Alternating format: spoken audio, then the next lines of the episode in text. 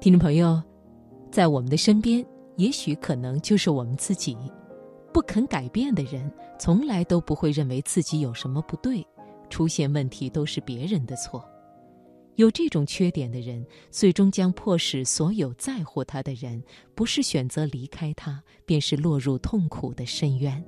而不肯改变，也是婚姻当中最大的杀手。我们今天节目首先开始，请你听。婚姻最大的杀手不肯改变，选自《中国妇女报》。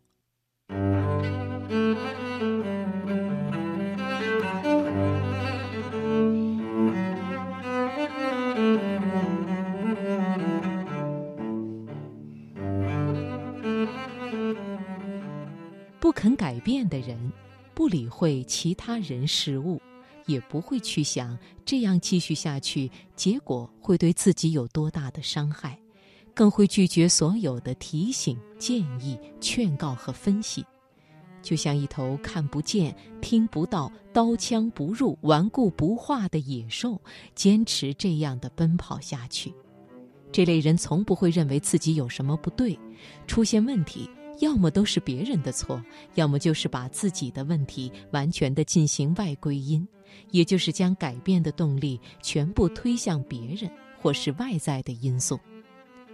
他们还会坚持说：“我没有错，我就是这样，我改不了。”摆出的姿态就是：“你想和我继续一起，你必须接受我这个样子。”如果和这样一种人走入婚姻，别人也只能够不断的迁就他，向他让步，需要不断的忙于修补这个人造成的破坏，疲于奔命，劳累而没有效果。这样的婚姻最终的结果，不是会因为受不了而分手，就是两个人痛苦的在一起，走过一个没有快乐的人生。其实从精神分析角度来看，有这样缺点的人。多数在幼年时与父母的关系欠佳，他们在成长过程中没有能感受到父母的爱，存在爱的缺失，而他们如果始终不明白不肯改变的伤害性，是很难拥有快乐的感情关系和婚姻状态的。我们甚至可以这样说：除了这个问题，所有其他的缺点一般都不会对感情关系造成致命的伤害。在婚姻中，一旦发现关系状态存在问题，愿意改变，问题才有解决的可能。而在婚姻关系中，另外两个容易出现的问题就是托付心态和不愿分享内心感受。托付心态指的就是我把我的人生成功快乐的责任交给你承担，在这一点上，一般女性表现的比较多。这种托付心态，无形当中会使丈夫产生很大的压力，让人有爱的沉重和负累之感。一个人真的可以给予另一个人一生的幸福和快乐吗？如果连自己都做不到，如何能给予别人一生的幸福呢？事实上，一个人不可能给另一个人制造出足够的幸福和快乐，痛苦也好，快乐也罢。每个人都是自己生活的缔造者，因此托付心态不可能得到满意的结果。此外，托付心态还有一个更为严重、伤害性更大的问题，因为持这种心态的人往往会有这样一种心理定位：你的责任就是给我幸福快乐，我的责任是等你给我这些。如果你做不到，除了抱怨，我是完全无能为力的。这样的人把改变的动力完全推向另一方，自己不会去努力，也就没有了成长和提升。人生如逆水行舟，不进则退。如果一个人停止不前，拒绝成长，在思想、能力、心态上，便会慢慢的和另一方产生距离。当距离越来越大的时候，两人的感情关系就会产生更多的隔膜，婚姻危机也便会随之出现。把人生的幸福重新掌握在自己的手里，增添更多快乐元素，努力经营，不断成长，才能把握住自己的幸福。如果再幸运的得到对方的关怀和照顾，便是两倍的幸福，双重的保险。